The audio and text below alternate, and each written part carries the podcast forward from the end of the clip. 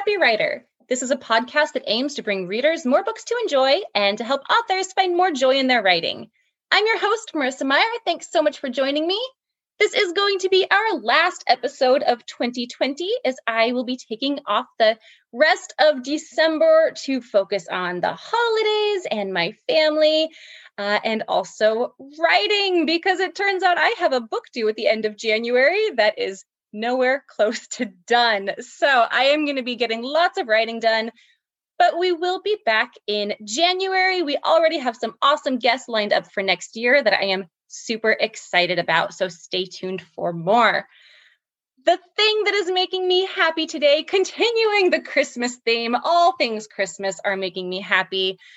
And lately it has been Etsy, etsy.com, because you know, shopping has to happen, and we're probably not going to be spending a whole lot of time out in the world shopping this year. Um, and so I've rediscovered a love of Etsy, and I'm just so grateful for all of the super talented people that are on that website selling their their homemade items. Um, and I think it's going to be a very crafty Christmas this year. It'll be a little different, but I'm excited. And of course, I am so happy to be talking to today's guest. She is the author of the DC graphic novel Nubia, Real One, and is a contributor to Marvel's Black Widow Bad Blood serial audiobook series, as well as the anthologies A Phoenix First Must Burn, Color Outside the Lines, and Wonderland. She is also the author of the Nightmare Verse series, which currently includes A Blade So Black and A Dream So Dark. The third book of the series, A Crown So Cursed, will be coming out in 2021. Please welcome L.L. McKinney. Thank you so much for having me. I am so happy to have you. How is life in your bunker treating you? My bunker. Uh, it consists of right now uh, scrambling to meet some of those deadlines um, so I can try and have, you know, time around the holidays off towards the end of the year. And Persona 5 has currently consumed my entire soul. Um, usually video games do that for me. So so that's how life has been in my bunker is late nights trying to write and cussing out boss fights on my PS yeah. Oh, it's been a long time since I cussed out a boss fight. that just brought back so much nostalgia. It's like riding a bike. You will honestly just slip right back into it. It just floods right back. It really does. Kingdom Hearts flashbacks. Oh my god. Um, well, good luck with the deadline. Um, I, I know how you feel. Tis the season. Yeah. Um, why don't we start with telling listeners what is your Nightmare Verse series about? Absolutely. So the Nightmare Verse uh, both asks and answers the question, what if Buffy fell down the rabbit hole instead of Alice? Where there's a black teenage girl who lives in Atlanta, and her after school job is crossing into the realm of dreams, known as Wonderland, in order to hunt and kill creatures called nightmares, which are physical manifestations of humanity's fears and terrors and you know bad emotions and things like that. Um, while you know dealing with her mom and her friends and just trying to live life and uh, i like to call it a wonderland reimagining instead of a retelling because it doesn't necessarily follow those story beats but you do see a lot of familiar faces and characters and concepts, you know, and I I really enjoy it. So that that's essentially the Nightmareverse series. So this series it combines two of my most favorite things, one being Alice in Wonderland and the other being Sailor Moon. Uh, yes. So I really can we just talk about Sailor Moon for a little bit? Absolutely. Yes, we can. I'm never going to say no. Because I, I mean, I assume you have to be a fan, right? You couldn't write this character if you weren't also a fan. I am a ridiculously huge fan. Like Sailor Moon was my first introduction to anime before I even knew what anime was. Me too. I love it. I cannot tell you how excited I was when I, I picked up the first book, A Blade So Black, and in the very first chapter, we are we meet Alice, and she's you know, she's going through some stuff, uh, clearly. Yes. However, before all these things were happening, she had been on her way to an anime convention and she's still wearing the sailor fuku and the wig. And I was like, yes. oh, she's a Moonie. She is. She is a Moonie wearing that dress uh, that she's wearing Sailor Moon's uh, outfit and then there's a point in the book where she goes to a costume party and she dresses as Princess Serenity so she very much is a fan just like me. I love it. I have also dressed up as Sailor Moon and Princess Serenity so I was immediately very attached to this character.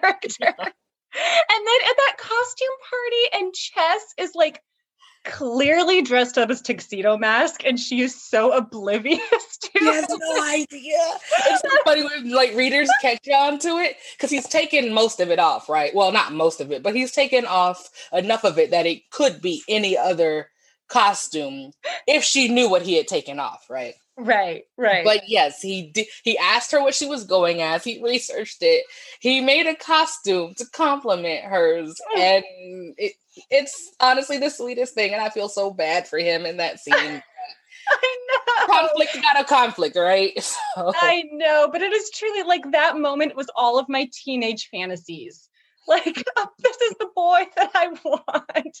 Elle, what are you doing? Or no, sorry, not Elle. Alice, what are you doing? um, I am also to blame for that. So I, I, I know. Well, that's a good point. I made the decision. Um, but yeah, it's I. Sailor Moon's peppered throughout this entire book, but her dressing and cosplaying as the characters is honestly my favorite part. I loved it. I loved it. The the yeah, it just really made my heart swell. Um, do you, I mean, do you have a fan fiction background? Clearly a fandom background, but did you write fanfic? Kind of, yes. Um, so didn't know what fanfic was, but my oldest childhood friend, who we, have been friends since like the eighth grade, and we met because of Sailor Moon. It was, I think it was the end of the eighth grade year. We were both in orchestra. This was the only class we had together, really. And I see her across the room because we're not playing instruments. It's like the last week we're done. There are no there are no um, concerts to get ready for, and she's got something. I think it was a. Uh, a uh, a binder where you could like put pictures down in the front because it was a plastic, so you could put whatever you wanted in there, and it was Sailor Moon. So I crossed the room to her and very quietly, because eighth grade Elle was ridiculously shy, and I asked her, "You like Sailor Moon too?" And she says yes. And we have been inseparable ever since because of Sailor Moon. So what we would do is we would call each other after school and we would talk back and forth as we plotted out and wrote Sailor Moon fanfic together on the phone, on the landline, because cell phones weren't a thing, which would irritate my grandparents and her parents to no end because this is what we're doing. Not only do they have to hear us, but the phone line is tied up because we're just talking for hours. So yeah uh, that's kind of what i did fanfic wise i never like posted any of my fanfic. I did write some. What i did do and i kind of talked about it on twitter a little bit is um, i would role play like orp where you would go into like the yahoo chat rooms and pretend to be a yes. character and fight and you know have whatever you know, story conflicts and so forth and so on. How I met some of my other friends. Um, yeah, back when it was dangerous to meet people on the internet. This is what I'm doing. oh, back in the old days. the olden days before it was a thing that you were just expected to do. Get online and find your family. Um, but yeah, so I fanfic wasn't hardcore part, but the fandom and things around fanfic absolutely. Mm-hmm. Yeah, no, me too. I mean, I I I did. I wrote a ton of fan fiction and posted it, uh, and also met a ton of friends, people I'm still really close to through the fandom, and like credit it hugely with, I don't know, keeping me sane through my teenage years, just in general. um, okay, thank you for indulging. now we can talk about your books. I mean, I'm happy to indulge concerning Sailor Moon and anime for hours at a time. So it was literally nothing. No problem. All right, I appreciate it. Um, okay, the first thing I want to talk about with the A Blade So Black and the Nightmare Verse is character development. Because obviously, a lot of characters are inspired by Wonderland characters, um, you know, Lewis Carroll characters, but they're all so unique and interesting. And I just fell in love with every single one of them. Uh, the Tweedles are probably my favorite, but it's a really hard choice to make. Um, so take me through your process in taking some of these characters with very well known attributes, you know, beloved characters, and then putting your own spin on them. Yeah. So Alice, actually, no, I don't think Alice was the first to show up the more I think about it because it was it was very close. Um, I think actually Addison Hatta popped up first. Love him. Um, yeah, my version of the Mad Hatter. He popped up and she was a very close second. So much so that I'm fairly certain that they showed up together. But part of me is convinced that he was around maybe a split second beforehand, like two or three days as I'm messing around with this concept. And the two of them are there and immediately I can kind of sense their dynamic.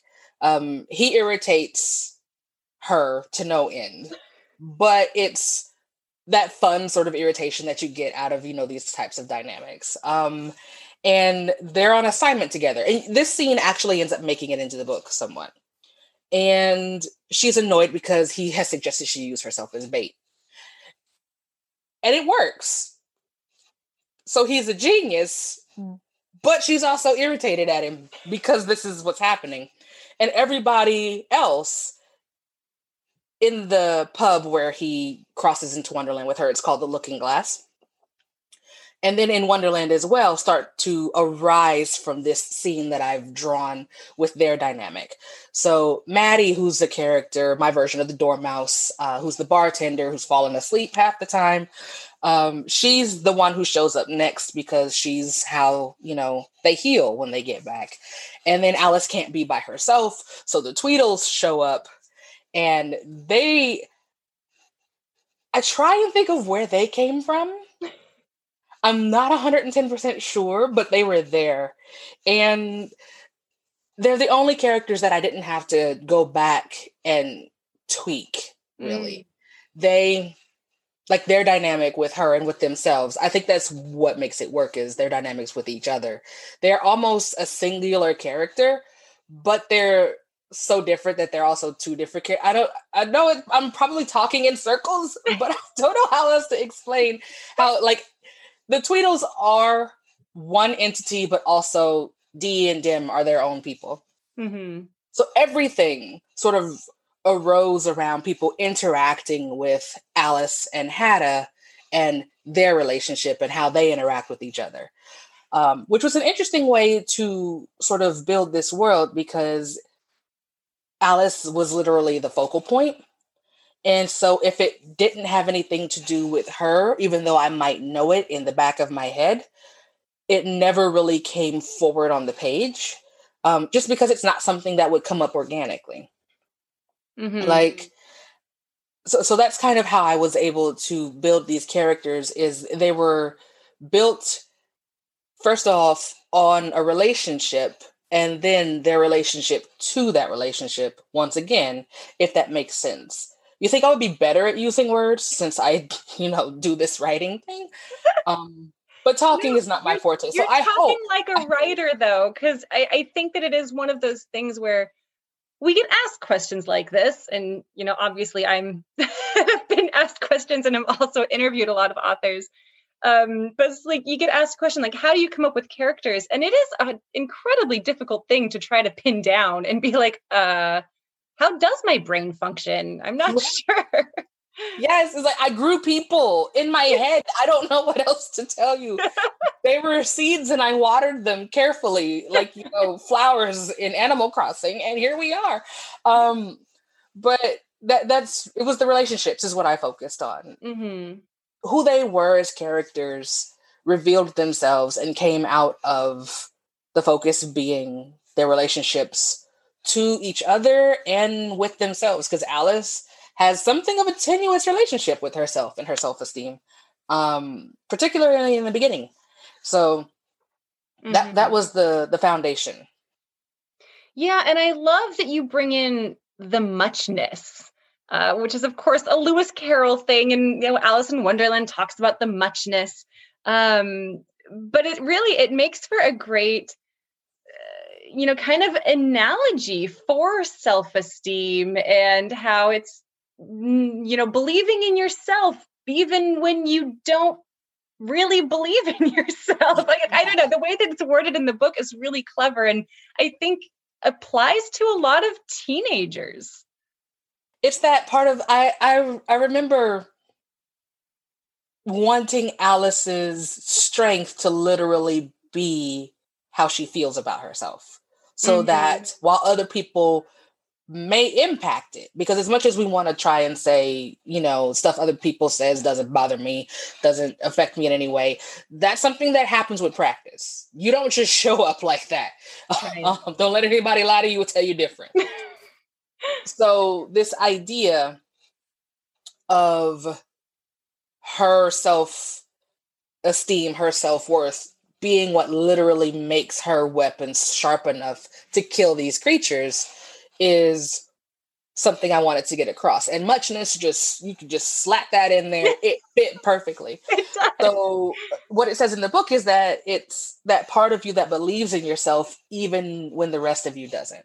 Mm-hmm. mm-hmm. Because there's always going to be some small voice, and we we lock it out, and we you know tell it not we don't listen to it even when it's trying its best teeny tiny to reach out to us and tell us that the other voices are wrong about what they're saying um, we're wrong about what we're thinking and that small part i don't think ever fully gets snuffed out it could be tamped all the way down like there's a pixel left in this little picture of who you are in your own mind but it's always there because mm-hmm. it can't go away because it, it is you. So that that's what the muchness is. Yeah. So I particularly loved just all of the the wordplay, um, which of course again harkens to Lewis Carroll, and it's not easy to do, and I know that. Um, but there's so much of it. There's so many little puns and little jokes, and thing like a character named Chess and a character named Court, and which took me a while to get. And I was like, oh, I get it. That's hysterical. And like little things like that that have all of these these great double meanings. Uh, was that does that sort of thing come naturally to you, or was that something that you were working on in like long into revisions, trying to be like, okay, how do I get more wordplay? How do I jazz this up some? Some of it I, I, don't I don't think it came naturally, but the story that I was trying to tell just lended itself to it super well. Mm. Um, because the world was so far removed from the original that these words just popping up made more sense than if I was trying to follow the plot of the original Alice in Wonderland. So having Chess pop up, having Courtney or Court pop up, or Madeline and Hatta um, different pieces here and there was easy to do in the sense that I didn't have to fight against the original narrative. Mm-hmm. I still had to go in and find places because I'm like, well, if I name a person Lewis or Car- like these are just you know extraneous ca- characters that you're just throwing them in and you're giving them names and that signals to the the reader that they're important you know beyond like a cameo. Oh alice has two cats. I love cats. I'll give her cats. And so that's how we get lewis and carol. And they show up and i believe they sh- i think they show up in book two. I hope they show up in book two because they show up in book three and book one. Um, i think they show up in book two i see i uh, there's, there's a lot happening there's a lot happening but they're there and it, it it's stuff like that. That honestly, getting his name in there was one of the harder things I had to think about because I had to name something. Like I didn't want to name a place, and I didn't want to name characters, and so her cats. It after the fact, I was like, wow, like way to go. That took you forever for no reason, but you know, because hindsight's twenty twenty. But now, yeah, it, it, it took a minute. So on the one hand, naturally, yes. On the other hand, oh, not at all. so on a similar note, I I love Maddie, uh, who is a poet, a quote unquote poet, um, which in Wonderland, I mean, she's kind of like a potions maker, but like one of the effects of her magic is that she talks just an utter nonsense, um, which is just so delicious. And as a reader, I loved it. I loved her dialogue. But as a writer, I kept thinking this would be such a headache to write dialogue like this because it like on one hand it makes no sense whatsoever but on the other hand it sort of does like it still is sort of relevant yes so like was she a really fun character or were you like kicking yourself halfway through like why did i do this to myself both um because she's it was fun because a lot of her dialogue really is just nonsense words strung together. but then there are parts, and i I hope that they, they come through, uh, where she tries really, really hard to be understood by people who aren't from Wonderland. And because um, otherwise, she has to like take this potion that will, for lack of a better term, straighten out her speech patterns but it's temporary and it hurts like hell. So she doesn't like doing it and she only does it in like extreme circumstances when communication is vital. Mm-hmm. Um, and because, but also she usually has Hatta around who just he doesn't really translate, but he does like because he'll have conversation with her and he'll just be speaking, you know, plain English while she's speaking in Riddleish, I guess. And Alice is able to keep up via the context of his side of the conversation.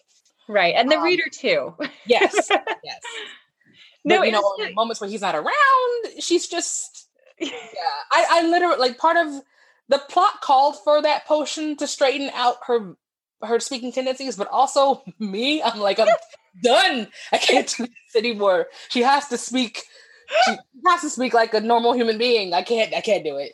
Yeah. So, yeah. I, no, I was thinking because in that that scene where she has to like tell Alice a lot of really important stuff, and I was like, I see why you you had this potion because trying to convey all of this in her normal speak, oh man, it would have it would have been it, especially because Hatta isn't there to act as mediator and translator. It it would have been. I don't no. I'd I'd have thrown my laptop against the wall and called it a day. So yes, I did cheat, and yes, it was a plot point of convenience, but also it literally is what would have happened in that moment. Yeah. So. Yeah, no, it works. And you've established that this character has this ability with potions and it all it all makes sense. It was a it was a cheat that worked. Yes. You're allowed. um, okay, the last thing I wanted to ask specifically about this series is fight scenes because yes. there are a ton of them and I know for me, I have also written a lot of fight scenes, and yet I still feel like they are sort of my nemesis. So, but your your fight scenes are so great and powerful. So, you know, how do you do it? What's what's your secret or what's your strategy? My strategy. Um, well, I have four sisters, and I would just be like, "Hey, come here a second. Like, if I wanted to to figure something out, um, oh, that's, that's one way to do that. That's one way to do it. Um, but I also I will go and I will watch my favorite fight scenes from movies or TV shows, or I'll replay fight scenes on video games that I like, and mm. um, because I am a chronic saver. So I have a save file for every video game before every major boss fight because I'm always scared I'm gonna mess something up. so I always just save it on the little track below it. So there's like 80 saves for one playthrough, and people are like, I can't play your game because there's no space. Well, it's recent. Leave me alone.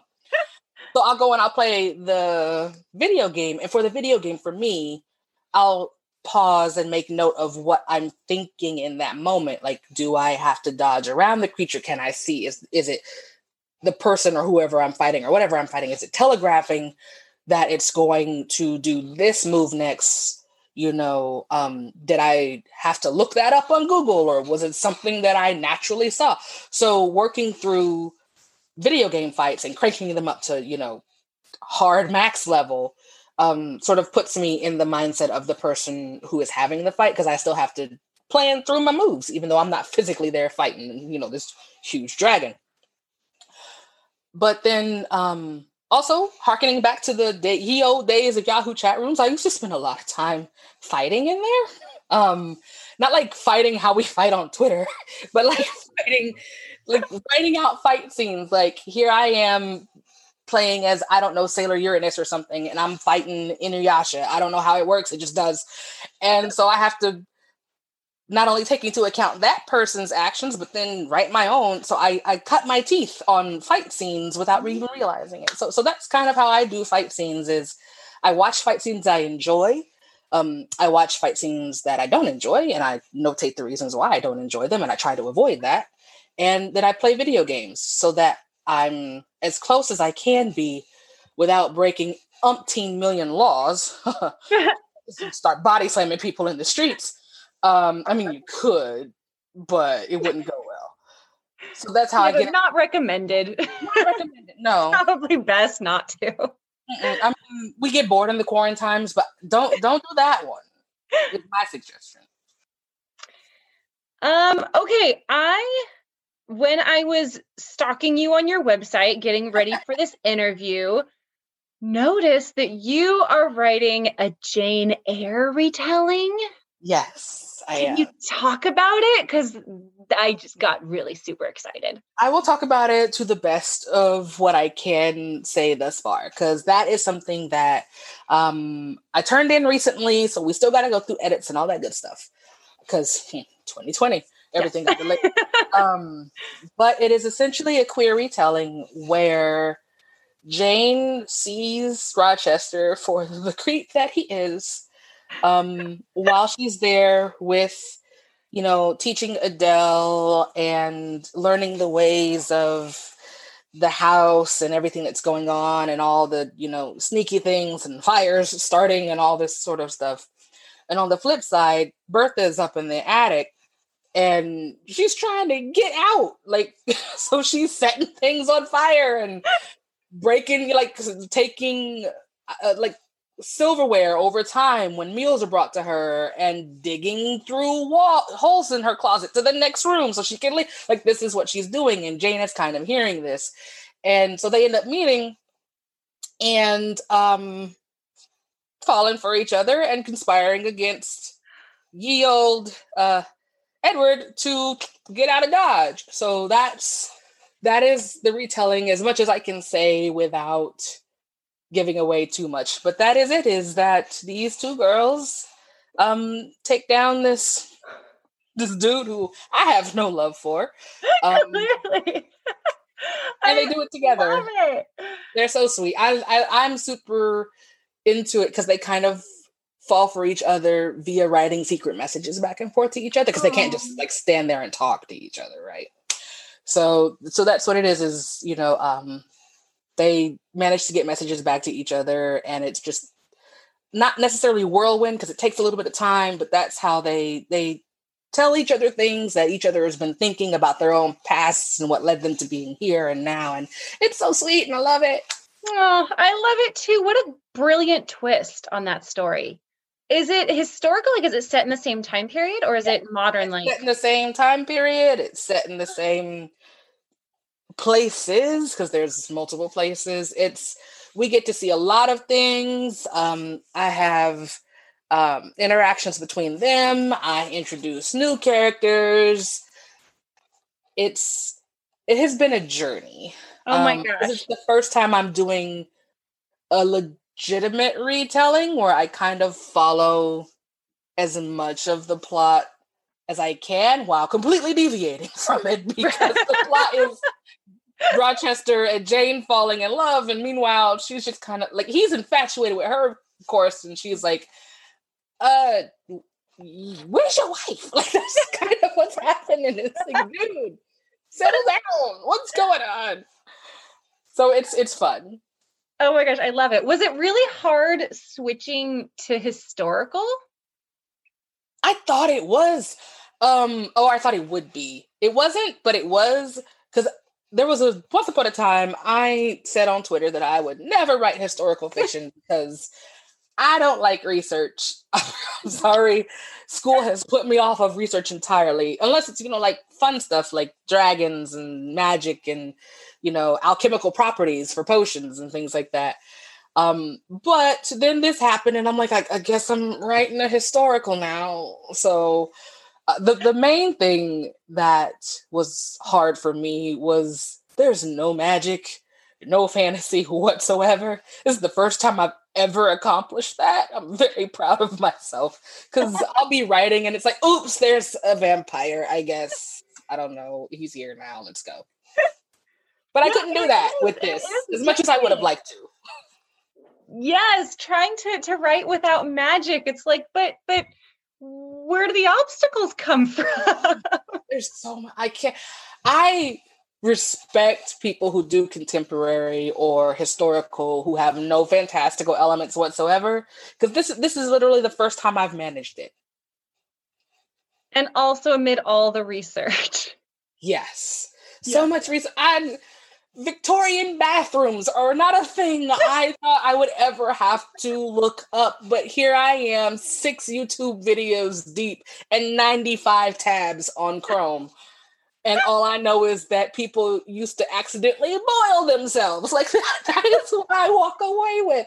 So it's just like, I, ugh, this is so much. We're just going to avoid mentioning the bathroom because nobody's here for that that's there you go. That's that's a good solution.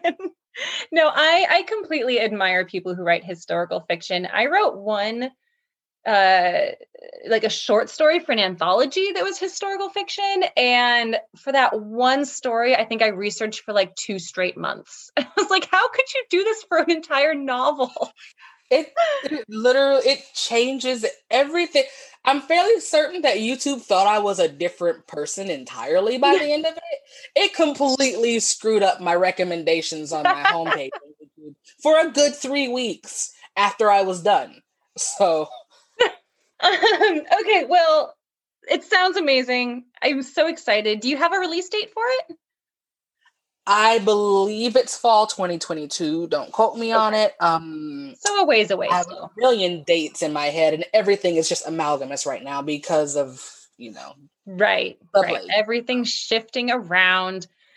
Um, on that note, I did want to talk uh, a little bit of industry with you um, because I didn't realize until I was, uh, again, preparing for this interview that you were published, or your series is published by Imprint, um, which is an imprint of Macmillan.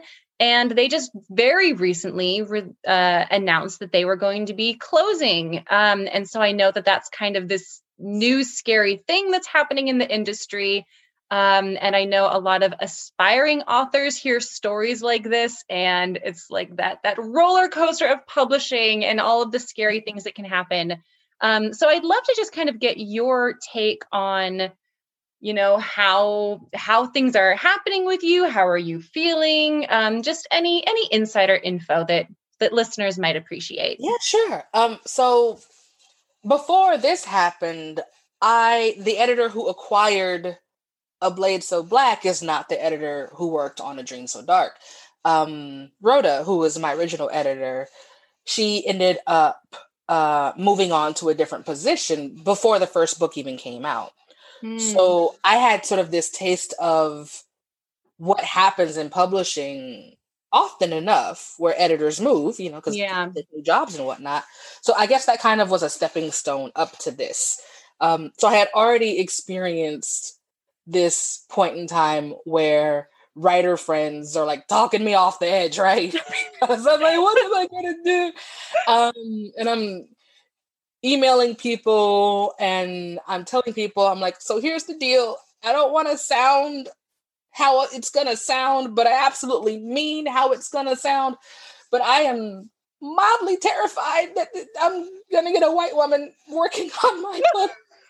like, literally what went through because there was so much that Rhoda took on so that I didn't have to, mm. particularly during copy edits, right? So that was the big oh no moment. Um, and it kind of somewhat prepared me for this because at this point, it was okay, I'm going to get another editor. Well, I've already established the tone and everything for this story. There is an understanding with, you know, marketing and publicity and everybody, no matter who I get, that this is how the stories go. This is how my process with these stories go. So I'm good. Now comes finding out where I'm going to land because what you're scared of is you, you don't want to end up being somebody's project because it was given to them, mm-hmm. not that they wanted it. And but I was extremely blessed that there was an editor uh, within Macmillan who was like, I, I, want, I want those, and her, please, thank you. Um, so somebody requested to, they oh, wanted good. the books. Like as soon as they find out, they were like, yeah, those are mine now. I'll fight you for them. um, so it was, it was um, the best case in a bad scenario, I think, because I have definitely heard where people have gone to a new imprint or a new editor and they do get treated like something that was you know just shoved in an mm-hmm. inbox and because this person didn't this is extra work these people have to do now and they didn't it's not something that they wholeheartedly believe in. It's because it's their job you know? Yeah. So um it was a lot but i think the transitions that happened prior. And also um, the editor who worked on book two before imprint shuttered went to another publisher. So twice I had been orphaned. Oh. Um, it was that news sort of came on the curtails of that news. So I hadn't really like the dull of one just sort of edged into the other. The pain of the, the hit of the sting of one pain just sort of dulled into the other. So it, it never really just stopped. Oh, uh, so tumultuous. It was. but you all like there's no choice but to go for it. Like you feel what mm-hmm. you feel and then you make a plan. Yeah. Um, which is why I, I'm you you always want to make sure that the agent that you pick is an agent who is there for your career because this while it was about books was a very much career heavy issue that we had to talk through and make a plan for and come up, you know, strategize on, okay, so these are the next moves. I was able to focus on tangibly, what do I do next? I will wallow in despair later. Tangibly, what do I do next? So that that was that was how that got handled. It was not a good situation by any means, but having the right people in my corner. Yeah. Made it better. No, that that's really excellent advice. I think to kind of focus on what you can do, um, because uh, the re- I mean, no one ever talks about it really, but it does happen all the time where editors leave or imprints close or publishers close or publishers get bought out. I mean, it's a part of the industry and a part of you know the fact of a lot of careers. And uh, yeah, the only thing that you can do is focus on yourself and your writing and the books and and keep moving forward. Yeah. Like stuff ends up happening things get like the schedule for stuff has gotten shifted shifted as a result right? Because you have to spend time um adjusting to the new norm as it were. People have to adjust their schedules. You have to get on somebody else's schedule. They have to get on yours. And when it finally settles it's sort of like okay well now we have to come up with the schedule for us together. And that's not going to be at all what the previous schedule looked like. Mm-hmm. Because, you know, I'm being, even though somebody asked for me, I'm still being slotted in on somebody else's timetable. I wasn't there originally.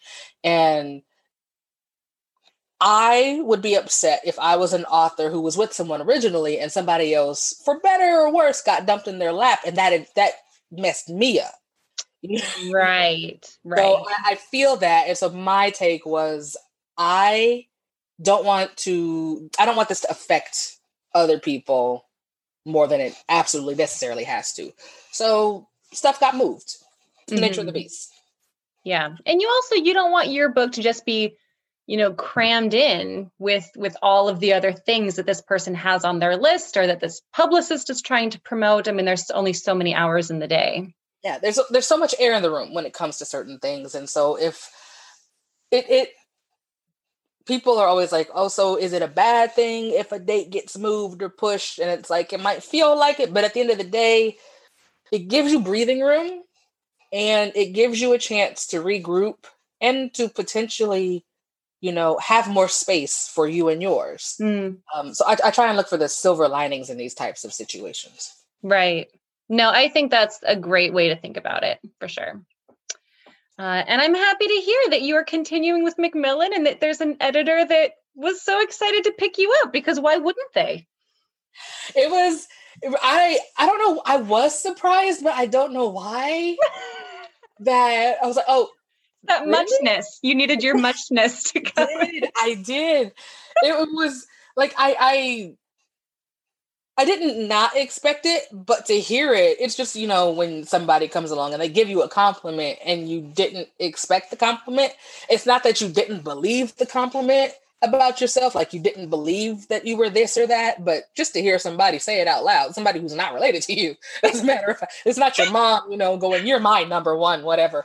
It, it's totally like unprovoked, this happened. That's always a nice feeling. So. No, definitely. I hear you. Okay, uh, on that note, we are going to close this out with our Happy Writer bonus round. Okay. It was formerly the lightning round, but nobody ever treated it as a lightning round. So, as of this episode, I'm changing it to the bonus round. Okay, first question Why is a raven like a writing desk? Because writing desks are nests. Oh, I like that one. That's a good answer. I've given this much thought. If you can't tell.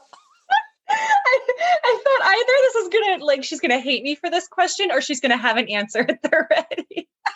okay. Um, sorry, now on to the actual questions. What book makes you happy? Right now, um, there's so many. Um, the book that makes me happy right now is Legendborn by Tracy Deonn. That was so good. She was on the podcast, by the way, for people who haven't heard her episode. So good. It's so, so good. good. So good. I have not participated in shipping wars since ye old oh days. Oh my god, I know, Avatar, right? The Last Airbender, and this brought it all back.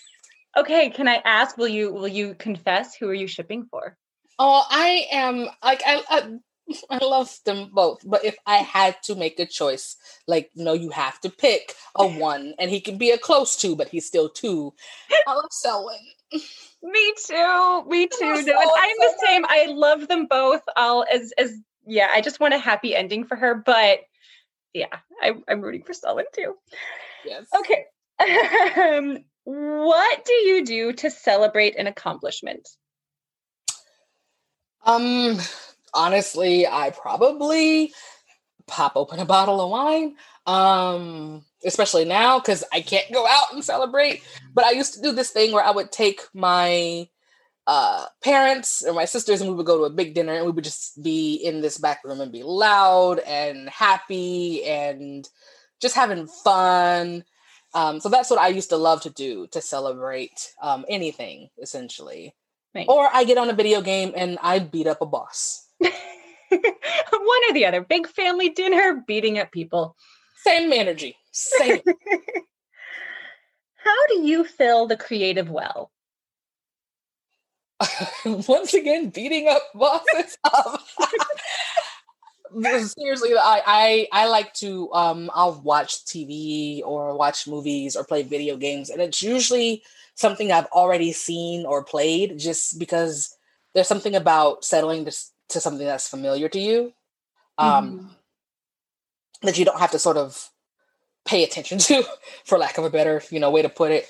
So so that's what refills my well is just stuff that i enjoyed before i was a writer and it's stuff that i still enjoy now. So it kind of helps maintain that balance. What advice would you give to help someone become a happier writer? Um deadlines are definitely there for a reason, but the world is not going to fall apart if you miss them.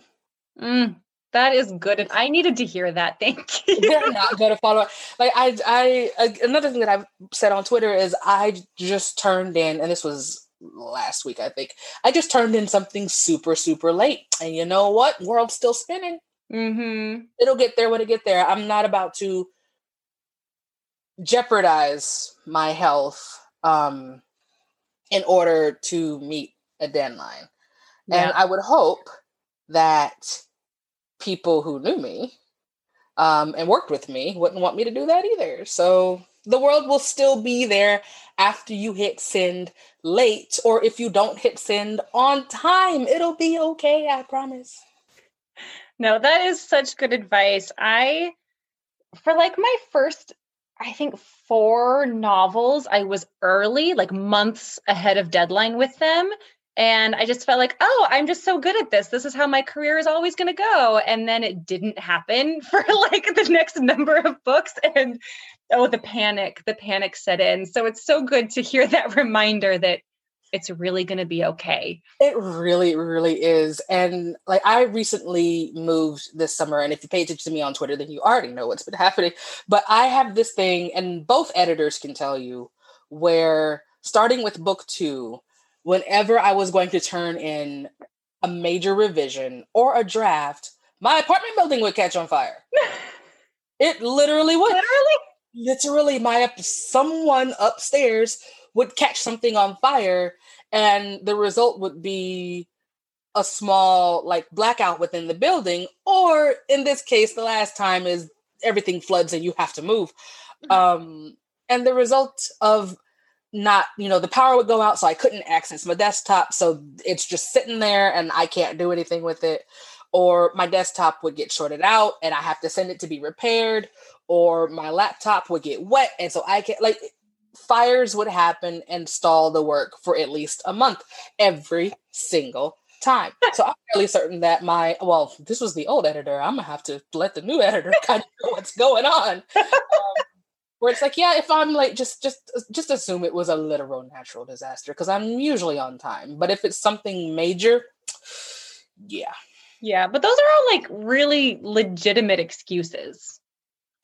Yeah, true. but also this year it was a lot of no, I didn't especially this summer, like this June and July, I had to tell a couple of editors like I literally it's just been a week of the world saying that they hate black people and i just haven't done anything so mm. i'm just just understand you'll right. get it in like two weeks yeah then, no one can be blamed for 2020 yeah and, you know we're all going to be late next year editors exactly so at this point just I know that you're going to think you're bothering your editor or that you're making their job harder or that you you somehow are being a problem if you ask for more time. You are not. Please ask for more time. Mm-hmm. No, great, great advice. Lastly, where can people find you? Twitter mostly, because um, I'm able to send out my thoughts in bursts, which might not be the best thing, but here we are. Um, so it's Elle on words, and that's E L L E on words. And I talk about Sailor Moon, I talk about writing, I talk about fighting in video games, um, or jelly donuts, which was a thing earlier today. and I do have other stuff, various other places. The best way to get a hold of that is to go to llmckinney.com and I think it's the upper right hand corner or at the bottom of the page. You'll see all of my other stuff for like Instagram and Facebook and stuff where mostly it's pictures of Sir Chester, my cat. awesome. Elle, thanks so much for joining me today. Thanks for having me. This was so much fun. it was fun. This was a great final episode for us to wrap up 2020, and I really appreciate you being here. Readers, be sure to check out the Nightmare Verse series. You can currently buy A Blade So Black and A Dream So Dark. And the third of the series, A Crown So Cursed, is available for pre order. Of course, we always encourage you to support your local indie bookstore if you can, but if you don't have a local indie, you can also check out our affiliate store at bookshop.org slash shop slash Marissa Meyer. If you're enjoying these conversations, please subscribe and help us spread the word to other readers and writers. You can find us on Instagram at Marissa Meyer Author and at Happy Writer Podcast. Until next time, stay healthy and cozy in your bunkers. Have a wonderful holiday season. I will see you in 2021. And whatever life throws at you today, I do hope that now you're feeling a little bit happier.